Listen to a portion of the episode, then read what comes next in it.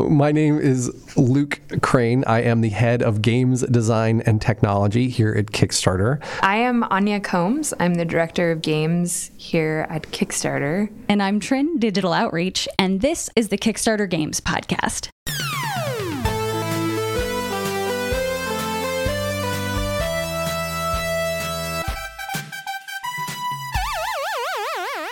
This month, we were on the road quite a bit, so we've got some interesting stories from a playtest night in Chicago where I watched my friends beat up plastic fish, and some stories from Philadelphia where we attended PAX Unplugged, an all tabletop gaming expo. But first, let's check in with Luke and Anya back at the Kickstarter headquarters in Brooklyn and get caught up on our goings on. Oh, yeah. Well, we're back in the office after PAX Unplugged in Philadelphia, not Boston, like I said in the games newsletter. A sheepish producer's note here for a second. I write the Kickstarter Games newsletter, and the Games newsletter went out to however many thousand people are subscribed to this with a grave error. I had listed PAX Unplugged in Philadelphia as being in Boston, which is, some would say, not the same city. You know, all it did was some dorks felt better and smarter than me for a little while. and that's that's cool by me. Also, if they went to Boston, that's on them. Right. Like, oh, it went out on the Friday of PAX Unplugged. if you flew to Boston to come see me, so that's on you, buddy. Yeah, you know, I think the Philadelphians are right to not want to be Boston. You know, now, I, I grew up in Boston, so I get it why the Philadelphians Oh. might be saying we're not Boston. Is that like a, is there a rivalry between the two cities at all? Boston has a rivalry with every city. Yeah. Yeah. Really? Yeah. Even within Boston. Yeah. Uh, this was our first uh, event with the HypnoCube. If you have, uh, if you haven't seen the HypnoCube, it's this big glowing cube that we put at the top of our booth now, and it's got a K on it, and it makes everything much easier. Uh, It's easier to find. Um, can you guys tell me a little bit about how we came to have the HypnoCube? Uh, uh, it's a long story. Oh, you know I can edit this down in 30 seconds. Don't you worry, buddy. You will cut not a word of this tale. It'll be so thrilling. Anya's just slowly shaking her head. Oh boy. a few years ago, we were looking for a new design for our convention rooms. Uh, we were just looking for a way to like create a little pizzazz on the show floor and to stand out.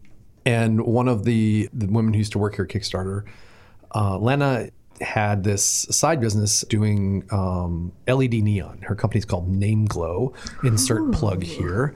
I talked to our inestimable events director, Alex Hudson, like, hey, can we do neon? Can we put neon on the signs?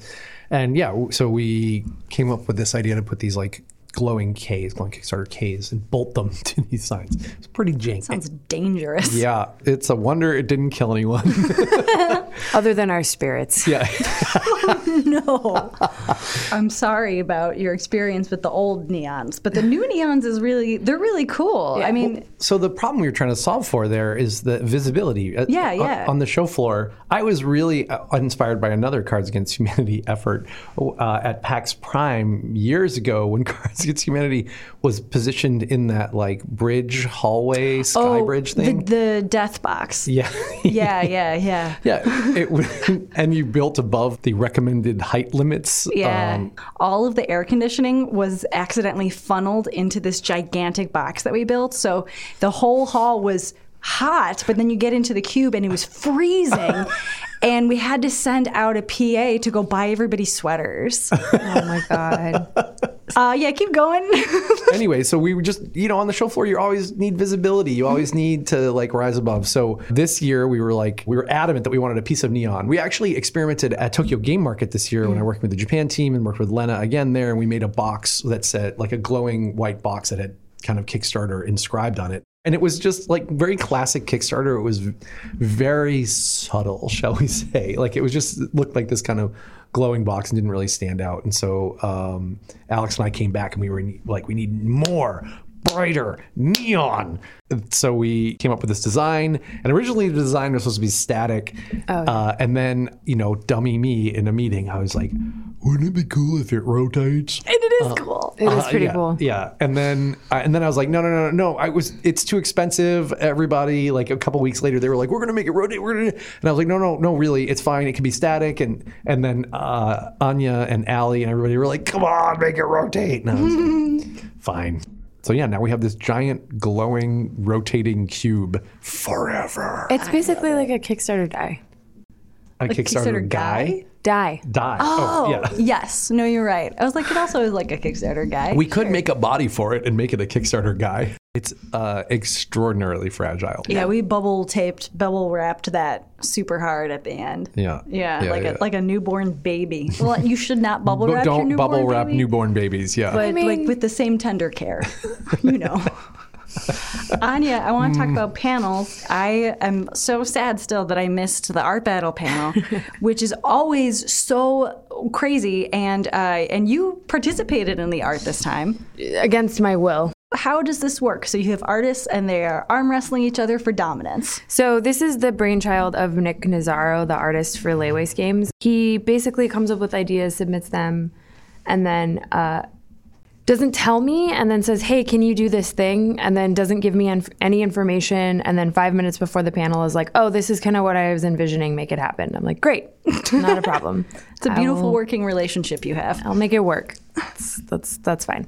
He and three other of his artist friends get together, and uh, they have two minutes each to draw live something based on audience suggestions, and then we kind of throw little like challenges at them. So uh, one year they had to draw with their non-dominant hand. Um, one year everybody had to draw Nick. that was pretty fun. Um, and this year, the two challenges were they had to draw each other's games because I knew they didn't play each other's games, so I thought it would be kind of fun. That's wonderful. Um, and then the last round, they all had to draw with their eyes closed. It's on Twitch and YouTube now, so you can definitely see the whole panel. Oh, cool. I'll link it in the description of the podcast. Awesome. And so you do these things in order to, to determine who is the greatest of artists. Yes. What's the prize? Is the prize Nothing. You're a great artist. Yep. That's rad. Who won I'm- this year? Well, there's no like declared winner. Just each, like, there's someone that wins every round. Oh, okay. Yeah. It's just an ongoing battle of the arts. That's excellent. Yeah. Yeah. Um, I, I heard that you also did some art. Well, how did that feel? Terrible. Hated it. no. Can't draw to save my life. It was really great. What did you you drew? You drew a creature. I drew a shark. They wanted musical shark, and so everything that I draw has chicken feet, no matter what. That's just, you know, it's kind of my thing. Every artist has a signature. Mine is chicken feet. Chicken feet. See, even your chair made this wiggle. I know. Well, that was my belly. Oh. M- The chair moved my belly, and my belly moved the table, and the table moved the microphone. The hand bones connect. That was like to the- four accents. yeah. I was building into. Were you? If I Was was, that were you traveling around the world with that? I was possessed by many demons. okay. Speaking of being possessed by a demon, look, what were some highlights from PAX Unplugged for you? Was did I go to PAX? Yeah, you were there. You were double there because you were in the Kickstarter booth. You were in the Burning Wheel booth. You were taking meetings. I mean, like, uh, were you there in spirit? I don't know, but physically, you were everywhere. I was possessed. By whomst? I I don't know. Whoever was there, I wasn't there. My body was there. It was a good show. The Kickstarter booth was great. Was the right size this year. It was well, well attended. Anya did an incredible job curating the uh, games and speakers for the booth. Some a couple shows a year I go to both as Kickstarter me and creator me and do double duty. And you know, usually Anya and Ali and Alex, the events team, handle most of the like Kickstarter responsibilities, and I, I'll go and do talks or meetings and and also handle my booth. But this year I had to like spend all of Friday just doing like you know cash register at my booth because we were so understaffed. Oh, wow. Um, which I don't mind. It's just I tend to get pulled in a lot of directions. I'm really bad at being at the booth now because people walk up to me and they just start talking to me, um, and I'm just like I am. I really just need to sell this person a book. Uh, can you wait a minute? What What really baffles me? Does this happen to you too, where you'll be like outside the booth talking to somebody and someone will just walk up to you and just start talking to you like the other person's not there? Yeah. I haven't had that yet. And I think partially it's because um, when I'm not at the booth, I try to put my headphones on so nobody talks to me. why? Well, can we have like a like a manners moment or Yeah. like just like, hey everybody, be polite. Like I see you. I see you standing there. I got your eye. It's cool. But I need to devote my full attention to this person so that then I can devote my full attention to you. And if you interrupt me, Right. then I turn into a monster. Go away. Oh boy. Like if it's a, I don't know, if it's an emergency, if like your car is on fire and, Yeah. like, and like, or my car is on fire, I don't have a car. Maybe you don't have a car. I don't but, either, no. Or whatever. Like then of course, you know, interrupt me. But otherwise, like I just gave him the finger wag. The index finger. Yeah. It's like you got to give them a number in line. We should give you like those numbers that you pull at the deli, and you could be like, "Sorry, I am on number forty-two right now." Just have one of those counters on my back. and- Yeah, put it in your backpack. It's perfect. Yeah. I love it. That seems like an optimal solution. Yeah. Any other PAX lowlights? Victoria Tran put together this great panel called the Networking for Introverts. And so we did it, and we had a panel of all femme presenting panelists, mm-hmm. and it pissed off some of the men's at PAX. What would they say? They're like, Uh, you need to have a man on the panel. "Why?" I would bet you so much money that they've gone to so many panels that were all men and thought nothing of it, though. Yeah, someone walked up to a D at a D's booth and was like, "Yeah, you should have men on the panel next time." And she was like, "Okay." I wouldn't say that's a low light. It's just like an oversight more than anything else. Yeah. We go to shows like PAX, uh, we always have a really good time, you know, and it's always a lot of work. But then, like, some things happen, such as I dropped my phone into a PAX toilet, which is worse than a usual toilet, I think. Oh, I, yes. By like a magnitude of 10. And Yeah. then, like, what do you do about that? You know, do you want me to tell you what I did? This is what I did. So I pulled it out of the toilet, and then I took the case off, and then I had toilet case and toilet phone in my hand. and I was like, I don't really know what to do. And so I went to the sink and I washed the case, and then my phone was still toilety. I didn't know what to do with that. So I just got a bunch of paper towels and like I got soap and I you know washed it. And then I got back to the booth and I doused them both in hand sanitizer. Uh, and my phone oddly still works. Uh, but you know, she's scarred. She's been through some shit. If that literally, if if that happens again, we have um, because of stuff that happened at Gen Con we talked about in the last podcast, we have hmm. a canister of like you know high strength disinfectant wipes at the Burning Wheel booth now. oh, that's excellent. So I'm not a germaphobe at all. I'm like bring on the germs. I don't like germs are you know my blanket. Germs like I'm friends. I'm totally cool like the with the germs all over, but we must have limits. They're, they're, and PAX toilet is definitely Yeah. far beyond that limit. Man, it was, and it wasn't just that I dropped it into the toilet. It was I put it on top of the toilet paper dispenser, tried to get toilet paper out of the dispenser. This mm. dispenser fell off of the wall. I had my- one fall off too. It probably was the same exact booth. no. Yeah. No, no, no. The, okay, listen, uh, Philadelphia is great, but their convention center toilets could use some work. I was trying to get toilet paper, and then I looked down and I had the whole dispenser in my hand, and I was like, "What happened?" You monsters. Right? I mean, Yeah, well, why do you think we go in pairs to the bathroom? yeah. Let's just spot each other for these problems. when the stall is falling in on you. we made it a low light for other people. Know if that's true. People were really into it. So, okay, let's start from the beginning. Okay, so what gave you the idea of wanting to do this thing? All right. So it's a, a number of things. It's no no one thing, but let me tell you a tale. oh boy. Gen Con very mercifully ends at 4 p.m. on Sunday. And mm-hmm. that used to just be the way shows ended. Now that we do PAX, PAX just goes on forever on Sunday. It feels like it's Monday already by the time we do breakdown. Mm-hmm. But the the trade off there is at Gen Con at like 405 there are these like forklifts and like these like carpet loaders whipping around the show floor at high speeds and I am convinced that that is my end. I'm just going to get impaled by a forklift one year at Gen Con or that one of the carpet loaders. If you know the carpet loaders, they're the ones that just have the one single spike on them and they're they're death. They are the like the the horse that the Grim Reaper rides looks exactly like that. Uh, anyway, so for some reason at the uh, this year at the end of Gen Con, I was very tired and I was once again thinking about my death by forklift. I also had been I had watched all of Treme earlier this year, like over the winter, uh, David Simon's show, and then you know Anya and I are always talking about like doing weird performances, uh, you know, at or during. I, I once made Anya play the saxophone at PAX Unplugged. At the, uh, I made her have. I, we, we did it as a we call it the jazz outro. It was the single worst idea we've ever had. I don't know. That sounds pretty amazing. It was it was terrible. It For was those of you who don't It know, was Anya terrible. is the apocalyptic saxophone god. yeah. So anyway, it just all came together, and I like ran over to where Anya was, and I was like, Anya, we need to have a second lined band funeral marching around Gen Con at during the show close. And Anya like didn't blink, and she was like, "Cool, cool, yeah, I got the band." I immediately texted a friend and was like, "Hey, uh, what are you doing in December?" Well, no, no, no. Well, and then and then Anya like looked at me. She's like, "Well, we should do it at PAX Unplugged."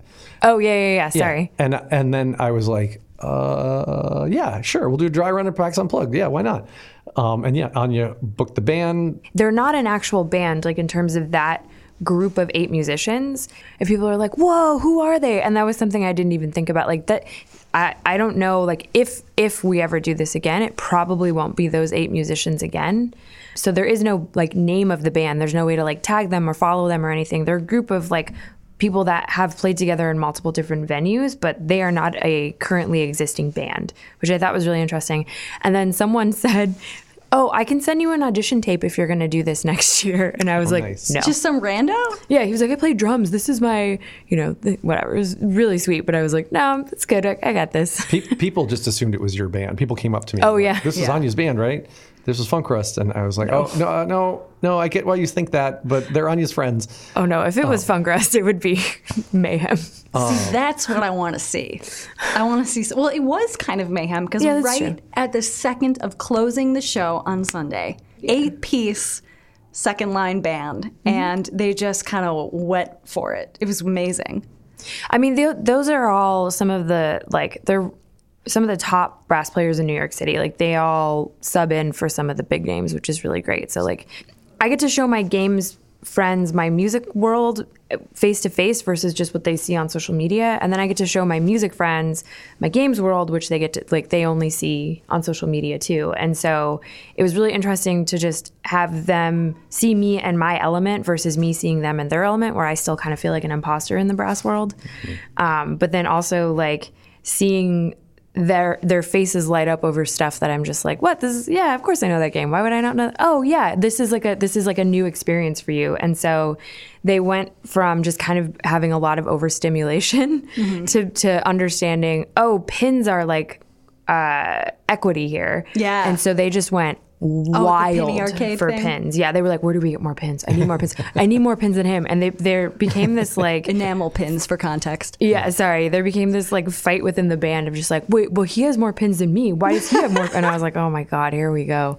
They were very, very funny. Like they were just cracking me up watching them like walk around the show floor because I was like, oh right, like if you've never done this before, like I think I I definitely have become desensitized to some of the PAX experience just because I'm like, you know, It I happens every year. yeah, it happens every year. I don't go Four there times a year. four Five times a now, year, right? five. Yeah, five times, yeah. yeah. I don't go there as an attendee. I go there to like work, like I'm working. So getting to see PAX from their faces as like, yes, we're here to do a job, but also like we're here as fans of games, which is also why I specifically asked the person that I did to do the gig and put the band together, is because he's a big gamer.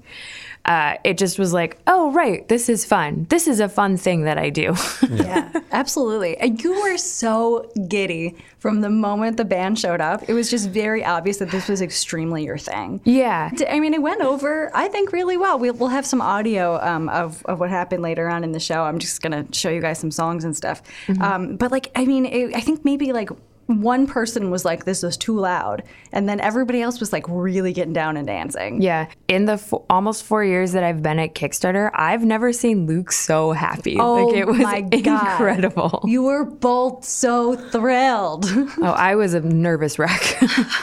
I was pretty nervous too. But so when, when we thought of the idea in August, one of the, the conditions of this was secrecy. Yeah. Was 100% tell no one secrecy because I didn't know what was happening. Yeah, because we were like gonna bust this out and we were gonna break uh, or bend rather, if not break rules. I don't know that there's specifically a rule that you can't have a second line band marching around during the shutdown. Okay, but, if other booths can blast horrible pop music during breakdown at like a full ridiculous decibel, why can we not have a band that's going to bring joy versus annoyance? Yeah, yeah, yeah. I, I agree. I agree. So anyway, well, we kept it on the DL. Wanted to be a surprise, and you know, and the more I thought about it, like the more like the idea of playing it at PAX Unplugged uh, was good because we could play the funeral for 2019. So yeah, we kept it secret. We kept it secret from as many people as possible. Just telling people like be at our booth at six on on Sunday, or if you're at your booth unloading and you hear something, come through our booth. They were the band was great about it. They did a little fanfare. Uh, at the- Good job. Thank you. Um, they taught me that word as the the hall was announced closed, and then struck it up, and it was amazing. And people just came, like flocked around our booth and danced and uh, had a good time. And the band was so effing loud. They were yeah. so pumped. It was great. Well, Harry wants to break the world record as loudest Sousa player, so Oh, nice. I was like, just be be cool. He can play so much louder. Yeah, yeah. I, I would I would appreciate that he was cool. Who, was Yeah. the band leader's name again? Matt. Matt. So yeah, and the so band leader was really great. I really like got to you know appreciate his skills both as a player, as a band leader, but then also he had to watch me because as Anya was like, no, Luke, you need to tell them where to go. You need to lead them around. I was like, oh, I do, don't I? So yeah, so I'm like prancing around in front of them, uh, you know, mo- Prance is definitely the correct verb. the uh, to make sure that they're not interfering with any like equipment that's loading out and not getting you know in the enforcers' faces or anything like that, and just m- making sure they're marching around. I feel like you got to have a little bit of a taste of what I do in my creative endeavor. Sure. Even just playing a gig, you have to wear the two hats of like, okay, I have to make sure, like, if I'm going to jump off the stage, where am I going to jump exactly? Who's there? I have to think about a, a thousand different things, and then also like, okay, did I hit the right note? What's this key? I don't remember what this is. Like, it's it's a it's a lot. yeah, yeah, yeah, yeah. I was really impressed by like I, you know I could see them processing and and uh, yeah, watched Matt, the band leader, uh, guiding them through it. And, yeah, and like he had signals for them and, and you know, hand signs and everything. It was great. It was really fun. And yeah, we got a range of reactions. So the first enforcer I talked to was pissed. yeah, he was not happy. I've, I eh. felt so bad. But then th- this Mike Fehlauer, formerly of Penny Arcade, uh, jumped in. I asked the enforcer, I was like, we want to follow behind you. Is that okay? And he's like, no. wow. yeah, yeah. and- That's and- fair. I'm glad you asked. yeah, yeah, yeah, yeah, yeah. I, I'm I'm not a complete monster. uh, just like I'm just kind of like Caliban, right? Half man, half monster. Um, Wow. Deep cut. Shakespeare. And then when we got back to the booth, uh, Ryan Marcus from PAX was there, and uh, he w- was videoing Oh, the I thing saw on his him. phone. Yeah, yeah. And you know, so I waited for him to get done taking video, and, and I was like, ah, and he was like, "This is amazing," uh, you know, over the music. Right? Everybody's shouting because the music's so loud. And then he turns to me, he's like, "How much longer?" And I looked at my phone, and it was six seventeen. I like burned into my brain. Uh, so I said, uh, "About ten more minutes." He, like, there's a beat, and he turns to me, he says. Five more minutes, uh, and we're There good. we go. I was like, all right. So that's when I signaled to the band like one more. Uh, it was really nice. Like as we were parked in our booth, and I like tried to move them into our booth, but there were definitely some exhibitors around us who were pissed. Oh yeah.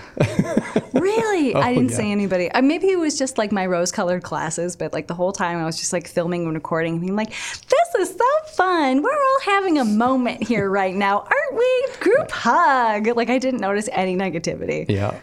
Feedback from the band, they loved it. Oh, yay. They loved it. They had an absolute blast. They said it was so fun to watch everyone who like they'd kind of observed that like people are kind of shy at PAX, and so it was like it was n- they loved watching people just kind of like open themselves up a little bit and like dance around and have a really good time. And they were like, "Can we do this again? Can we can we come to East? Can, Can we they? can we we really want to do this again? This was amazing." They were they kept trying to stop at people's booths to keep asking for pins. Like they were just like, That's "But are there funny. any pins left?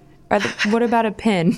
they were they were cracking me up. They were very very funny. And then we had dinner Yeah. with them, and one of them turns to me because he was sitting with John Roderick, and he was like, "Ani, I really like your friends," and then just like went back to eating. I was like, "Okay, well, there we go." That's a, that's an A plus all around. I Yeah. feel like yeah. Yeah. Yeah, yeah. Go team. Okay, um, uh, what was your favorite project of the year since this is going to be the last? One? Oh my gosh, what a good question. Obachan Panic from February of last year mm-hmm. was outstanding. It's this mm. zine uh, RPG about grannies and aunties that uh, are like armed to the teeth, and it was like it was just the coolest thing I've ever seen. Mm-hmm. Vikings versus Visigoths, or mm. what was it? No, Mall Goths versus Mall Goths versus Visigoths by Lucian. Yeah, oh, Luci- Lucian, I think. Yeah, Lucian Kahn. Yeah. Mm-hmm. Anya, you introduced me to that project and I became obsessed immediately. favorite favorite's always i guess i shouldn't have said favorite because it is a little difficult but I, I guess i would say the one that i'm most proud of is actually one that's live still which is divinity original sin the board game it was great just as someone who like works in the relationship management side of kickstarter just like re establishing that relationship and then seeing it come to fruition at the end of the year like the full 12 month cycle of like this takes a long time. It's not it's not always just like drop in email someone project funds not a problem. Like really seeing that like that work that time that energy seeing it all happen and, and watching um, watching them fund quickly and sharing in their excitement with them has been like really rewarding. Do we know when their campaign ends? it ends on the 20th of december. Oh, it's gonna it'll end the day the podcast comes out. nice perfect Uh, Luke, how about you? What are your uh, how about not not a favorite, but maybe like a highlight game that sticks out to you from this past year? Uh, yeah. Now you've made me look at my brain. Yeah, you Luke opened up his computer and has just been searching furiously because he's very excited about this yeah. question. So the year kick for me kicked off in a great way. If we go back uh, to January 19th, uh, and that was this very strange game called Stonehenge and the Sun um, Yeah, that funded by this company called Itten. yeah, um, Japanese studio, right? Yeah. I have been trying to entice the incredible Japanese tabletop games community onto Kickstarter, trying to prove the model to them. And so, working with a friend of mine, Jordan Draper, uh, who we had on this podcast before, we managed to convince it, Itten to launch this project. And I- I didn't quite understand what they're saying because this is very weird. You have to like mount it to your ceiling to play it because Yeah, there's like a ball. yeah, there's a ball. Uh, so I was so excited to have this game be a, a part of Kickstarter and to fund uh, as well. Like I'm so glad when the community embraces new weird ideas that are not just you know the things that we know we love. I since got to host Itten at uh, our booth at Tokyo Game Show. We went out there and, and hung out with them, and and uh, tabletop world in Japan right now is incredible. So that was a great way to kick off the year for me. That was pre Zine Quest last year, and then of course, Yeah. yeah, I loved the Zine Quest zines. Wait, Root was this like the Oh, Root Underworld right. expansion? Yeah. I have to say i think they are the nicest team in tabletop We have like our creators who are just like our, our little dumplings, our little sweet dumplings. Good, good community. R Type was this year. The the from uh, just came out of nowhere from Japan. Um, Escape from the Dark Sector um, by uh, Themeborn. WM Akers also launches these little solo play games about playing baseball, like like old school baseball. He wrote, they're called Deadball. They're some of my favorite Kickstarter projects ever. He designed them so he could play games while like feeding his daughter, like his infant daughter, and you know, so they're just kind of like rolling rights about playing old school baseball, and I just think they're the coolest thing. Uh, Extreme Meat Punks Forever. oh yeah that was that was really fun to work on Tell me about Extreme Meat Punks Forever. it's a um, anti-fascist video game Sweet. it's pretty great My friends Jason and Steve did a new version of Fiasco, which is going to be effing huge. Yeah, I backed that. Uh, yeah, yeah, yeah. That's a like a really key key game in our world. Yeah, Philip Reed was uh, one of the creators. He works at Steve Jackson. He's one of the creators for Zine Quest, and uh, he was so inspired by Zine Quest, he's just kept launching zine projects. That's so neat. Right. So he's like, meanwhile, he's been working behind the scenes on the Car Wars relaunch with Steve Jackson. But at the same time, he's been just like launching these cool little zine projects in the sex. He was so psyched by Zine Quest, which is really beautiful. Also, can I just say, I'm a huge Car Wars fan. I was gonna just say, I was like, can we please talk about Car Wars? Because I, uh, it seems so like equal parts like fun and ridiculous and like Mad Max. It is a totally ridiculous game. Amaze funded this year. Oh, Our yeah, friends at Amaze. Amaze. Go on and on and on and on. So, um, good job, everybody. It was good job. Good job, us. Yeah. Good job, everyone else as well. Good, good job, everybody uh, who backed to tabletop game or game or on Kickstarter or whatever, whatever type of game on Kickstarter. Give yourself a hug. Yeah, air high five, everyone in internet land. Put your hand up in the air. You're high fiving me. My hand is also up. Yeah. Back in November, I checked out Playtest Party, which is an event that is presented by C2E2, which is the Chicago Entertainment and Comics Expo, and local comedy troupe The Nerdologues at the Logan Theater in Chicago. A family owned movie theater opened in 1915. It's really part restored Art Deco movie theater, part venue space with a lounge, and mostly a pleasant bar that just happens to serve popcorn.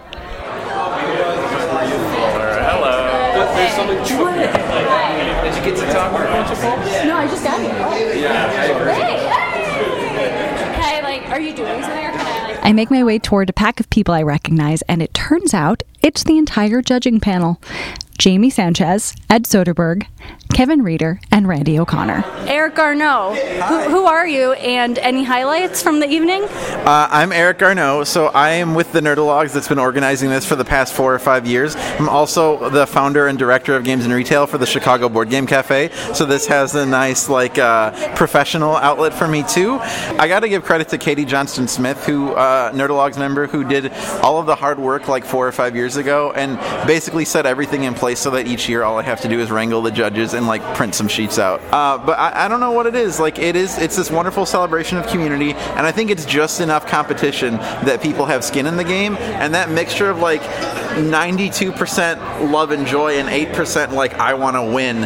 Uh, in a venue where games typically aren't, I think that makes the special sauce that like gets this thing popping every year. Did you pick judges? I did pick the judges. Kevin and Jamie have been doing it, I think, the whole time. And then uh, Randy and Ed are new ads this year, and bless you guys, as they said that they were competitors last year. Kevin Reeder. Oh my god. Kevin Reeder is a co designer of games like Competition Kitchen and Fisticuffs, and he's the creative director of Cards Against Humanity. And he may sound terrified of me, but I promise we go way back. Hello. Hi. Who, I love your shirt. Oh, thank you, Trin. You've worked in games and made games for so long. Truly, yes. This has been a delight to be able to work on with Eric and everybody that's been here for the past four years. This really is a celebration of games in addition to everything else. That like, there's a layer of competition here, but that carrot on the end of the stick is not the overall purpose of everything. It really is to highlight, showcase, and celebrate the cool indie games that people are making. So, I everything has something worthwhile, and you should check them all out. I will. I will do that. Partly because it's my job. and also because I believe you. And also because all of the judges, while you were talking, they were all like nodding. It was like the end of a cartoon where somebody was making like like titular line and they were like, yes, it is a Star Wars. You know what I'm saying? The, the more you know. Yeah. Oh, what is it? Loki from He-Man. What was the He-Man one? Uh, the character. Oh, Lookie from She-Ra. Loki from She-Ra. Yeah, Lookie would hide in the backgrounds and then tell you the moral at the end. Yeah. Randy, tell me about you. Uh, I'm a game designer. Uh, I make video games mostly, but I also make board games, and I teach game design at the Art Institute of Chicago. It's it's so hard to judge like game design. It's a very subjective thing, right? Like, because I think you know, ultimately for me, it's kind of like, okay, what you know, what are you thinking while you're doing this stuff? Like, I want to. I really enjoy when I see you know some of these ideas where you're like these these people have really like come up with something original or they're like thinking about something differently right like how can we rethink like if game design like for me what i try and teach my students is that game design is about designing decisions designing choice for players and so i just really like seeing all the different ways people explore that here so. And I talked to Edwin, Edward, not Edward, Ed. yes, I don't know why I keep calling you Edwin. In fairness to myself, this was the first time I had met Ed, and I had been drinking an entire beer, so take it easy. I can call you Edward. It's okay. And it's hard too because different people come to games wanting different things out of it, right? Like approaching some of those games that I wouldn't normally be the types of games that I play, and nor do I nor did I come in with like the breadth or wealth of experience and like Randy or Jamie has, nor like the childhood ignorance that Kevin Reeder has. where I could just I had to kind of like force myself to think without my own experiences in a way, just because there's a certain type of game that I'm interested in, there's a certain kind of game that I've made that I am making, um, and divorce myself from that. It, it was a lot harder than I thought it would be. Well, I think I mean we definitely discussed about like how polished a presentation is can really influence you know your opinion, and so like I think one of the other things Chicago has a huge like improv and comedy scene, so we have hints of that going on here. They also have a really good set of schools that have like like DePaul has a growing uh, like strong game design program that they've been hire making really good hires lately uh, to get super technical into the weeds about it um, and so like their their games program has some really good stuff that we've seen a few of those games here Are there like a lot of youngsters? Yes especially amongst the video games, I think. right yeah Because it would be, because I think it's sort of like sexy now to get into making games as an adult when maybe you've frustrated other creative outlets. Eric Garneau is particularly enjoying this comment. I just, I've had, you know, Ed and I have had discussions about this. It's, I need to know. it's, it feels like um, games until the 2010s was not a, a area that like, oh god, I'm gonna get so slammed no matter how I say this. In in the way that maybe there's a class of people that gravitates towards improv or stand up when they feel like they need to e- express a voice, a creative voice, even without maybe the chops or, or the previous inclination to do so. I think in the last five to seven years, game design has become that for a lot of people. And I like, I say this about podcasting too. I the the boon of it is also the downfall. It's so democratic that anybody can do it, but a lot of people who do it don't do it well. I mean, I'm not trying to throw shade on Everyone here was I have- excellent. I have thoughts here. Well, I think uh, if you ask the random kid now what they want to do, actually making like video games has become like a standard response. The number of parents that are like, my kid wants to make video games, what are the resources out there? And like, I think the way that it used to be, I want to start a band, the industry has made has has offered to people this this route to success. And I think the problem here is like all of these things, like we we see them as art, but then you start to get excited by them, and there's all these different ways you can be excited, and then the industry offers you can make a career out of it. You need to think about what it is you want out of it. And I think that, you know, a lot of people are really excited by this. It is a creative outlet. And I think just being realistic about the challenges ahead. You know, you should want to write the book. You should want to uh, compose music. You should want to make a video game. And just explore it for that reason and see where it goes. I'm gonna use Jamie's analogy. Like gaming is kind of like being a rock star now, right? Like Pokemon is the highest grossing media property of all time. Grand Theft Auto 5 is like the highest grossing single piece of media I think that has ever existed. Like there is a glam to this that I don't know that games had even 10, 15 years ago. And I think it, even though it's not strictly performative, like in a way, the act of creating anything is a performance, and it's an it's an act that gets you noticed. And I think that people are paying attention. Designers are not noticed. I was going to say. designers are largely not known, and uh, there's there's a paper by Stefan Barra who's like pointing out that games are like designers are twice removed from creating emotion. Uh, you're creating a set of rules, which then creates like game states that players experience, and then those game states create the emotion. Like we are like game designers. I I am not a performer. I am very much not a performer, and uh, I'm okay with that. Because I was gonna say, like, you know, even Pokemon, Grand Theft Auto, like, I mean, I know these words. I don't know anybody who's associated with them, though. I could tell you who the community managers are because those that's my industry. But like, but that's it. Like, I mean, I couldn't be like, I know that Pokemon maker. But, but by the same token, like, how many gigantic rock stars are there anymore? Like, I bet there's like sub 10 pop stars that are like world like like famous enough that they're a household name Like Taylor Swift. Exactly. There's just uh, media has fractured, and there's in any field, it's almost impossible to reach that level because content streams are so uh, so divided now. So I, even though you're right, like I don't know the name of the guy who designs Grand Theft Auto, but I bet the fact that it made ninety billion dollars. No, that's Pokemon. I'm sorry. I bet the fact that it made an ungodly amount of money and is still sixty dollars five years after it came out uh, to buy means it's a bunch of kids are like, I want to make that game, and that's why they start. That's true. That's what Randy knows more than me about video games. I'm gonna say it's the Housers. They made GTA. Great. Oh, thank you.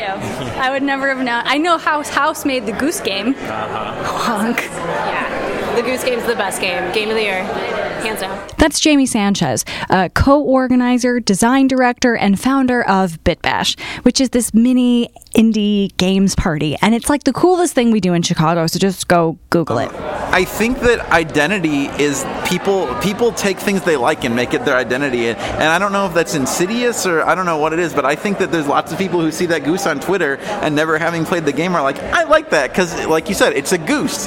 And I think that is we can't discount that. I think that we see the memetics of gaming having a huger impact on culture now than we ever have before. It's a bit of an anarchist icon too, right? yeah. Yeah, that's like true. All the Deadpool people are now Goose people. Oh, They're gonna ruin it. They're gonna ruin I was, we were talking about like Goose cosplay and how it would be easy to just drag a rake around a convention and everybody will know who you are, or like wear a bell or wear a red ribbon. But now that I, I will fear them because they're the new Deadpool.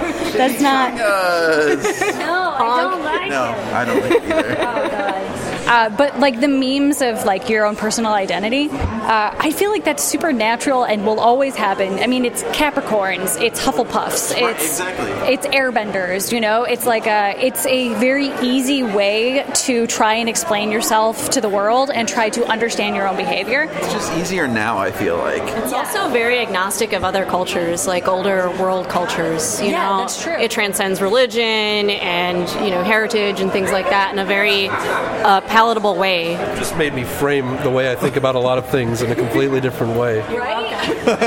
Welcome to being friends with Jamie. You know, there are people who want to be game makers, and there are people who want to make games. And everyone in that room is someone who wants to make games. There's some great stuff in there. You're going to have a wonderful time. And the demon pissing thing is the first thing. Excellent. I'm gonna go piss. If you can give me like your thoughts.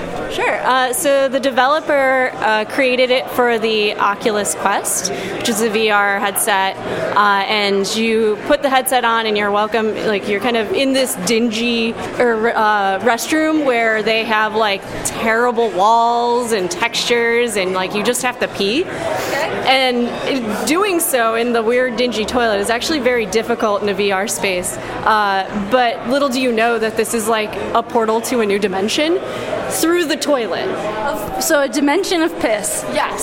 So the the goal is to both piss on the demon and like shove them into another dimension. It's very weird. I highly Also had your recommend. head in the toilet at, some, I at one did. point. You you did too, Randy. So this is not my only shame. Uh, like you want to gag a little? Now that's a gagging response. that's good environmental design if it makes you want to throw up. And with that, it's time to actually check out a few of the games. So I enter the main games arena, and the first thing I see two rubbery plastic trouts. Uh, I don't know if you've ever seen one of those fish that are up on a placard that you press a button and then the fish starts singing a song. You know what I'm talking about? And there are just these two fish by this game called Sashimi Slammers, which coincidentally ended up winning the thing.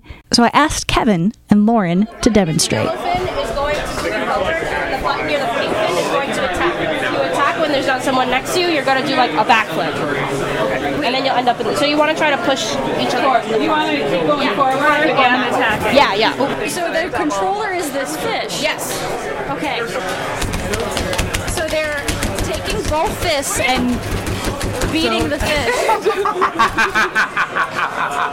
Uh, so we're two competing fish, and we're trying to move towards each other and slap each other into a hot bin of wa- of of oil. Oh, this is gross. This is. All right. Oh, come on. Who's winning? No, I don't think anybody. That pounding sound that you're hearing is the fists of Lauren and Kevin uh, just beating on their respective plastic fish controller. And uh, you just, you slam that sashimi. You beat it up. The oil. That Kevin is the winner. Kevin, how do you, how does it feel? Uh, uh, everybody's the winner who plays. I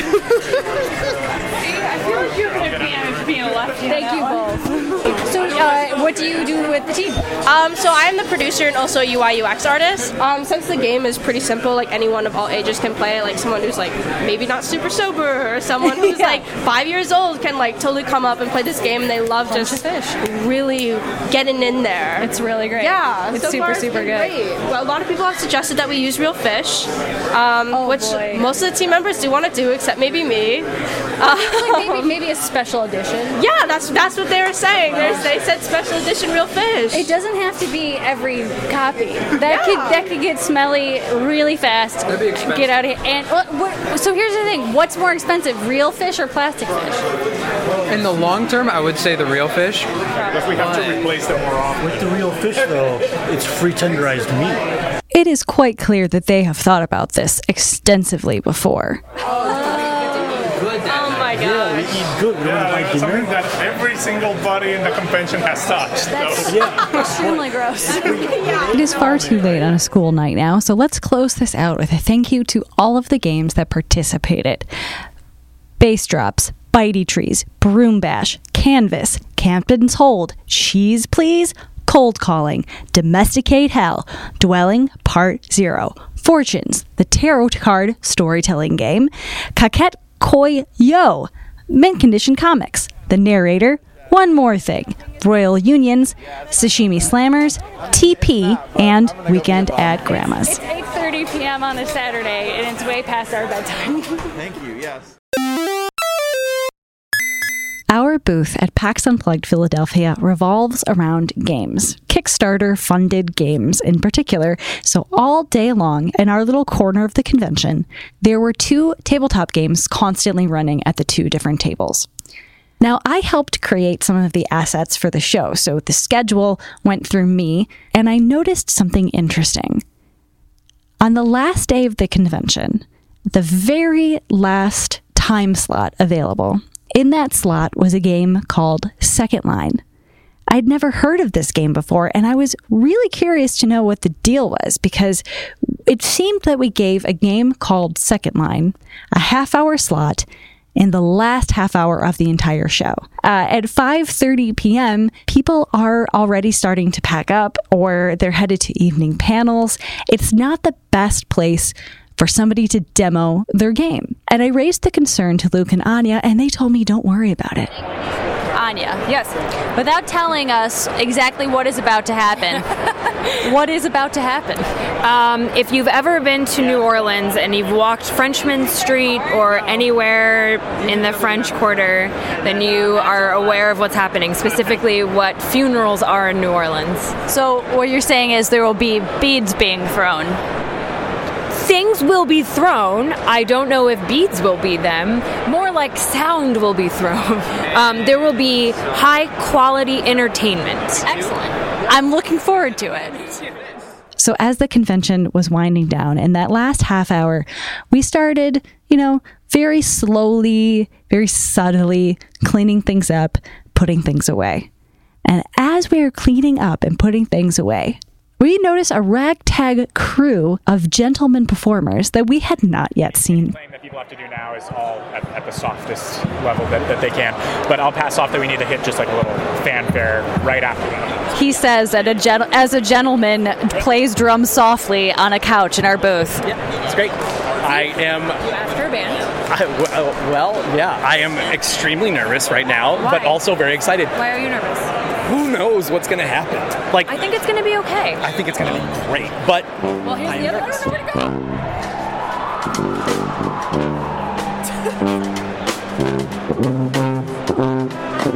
It was organized, positive mayhem. People were dancing, people were clapping. Luke had some kind of bandana that he was tossing around. I'm told this is a tradition in Louisiana funerals.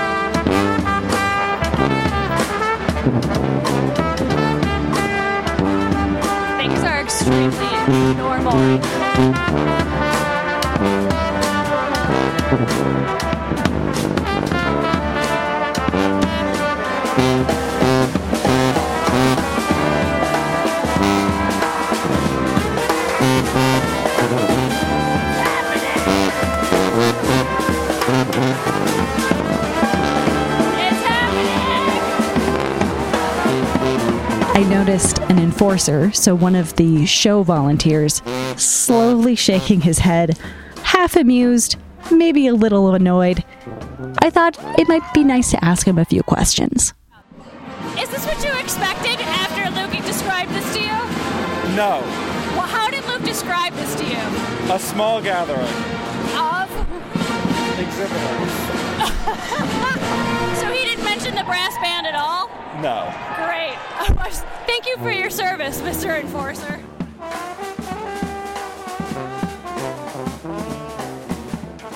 Truly, I have never seen Luke or Anya happier.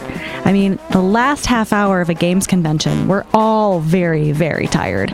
It's at least been a 10 hour day. So I was delighted to see that rather than being too loud and annoying everybody around, it seemed to give the room just a little bit of pep. We were here together and we are ready to burn 2019 down.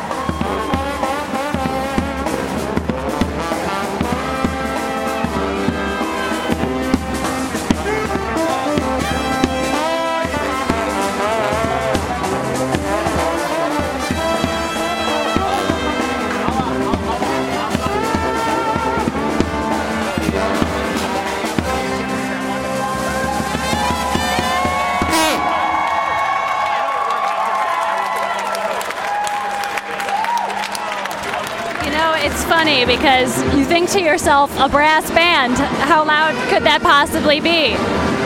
It's pretty it's pretty loud, turns out.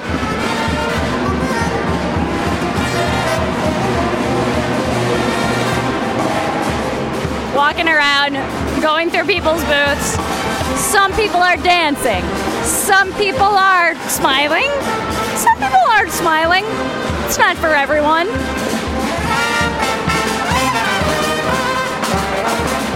And yet we did this for everyone. This is Trin Garitano signing off at PAX Unplugged for Kickstarter.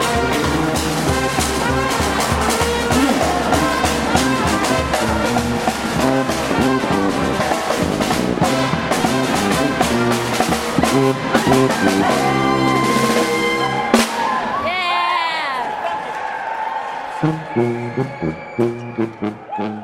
Mm-hmm.